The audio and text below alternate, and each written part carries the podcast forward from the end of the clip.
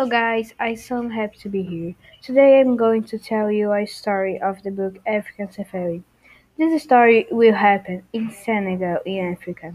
In this book, there are a lot of characters: Peter, Gabriel, Duda, Jonas, Enrique, and Lara.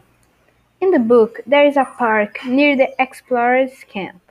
You have to stay in the camp thirteen and five days to know more about the animals of the park.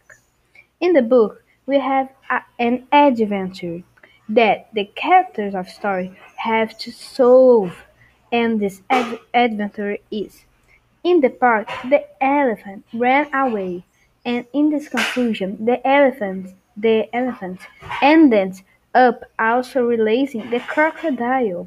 Will the explorers be able to resolve this confusion and go home alive?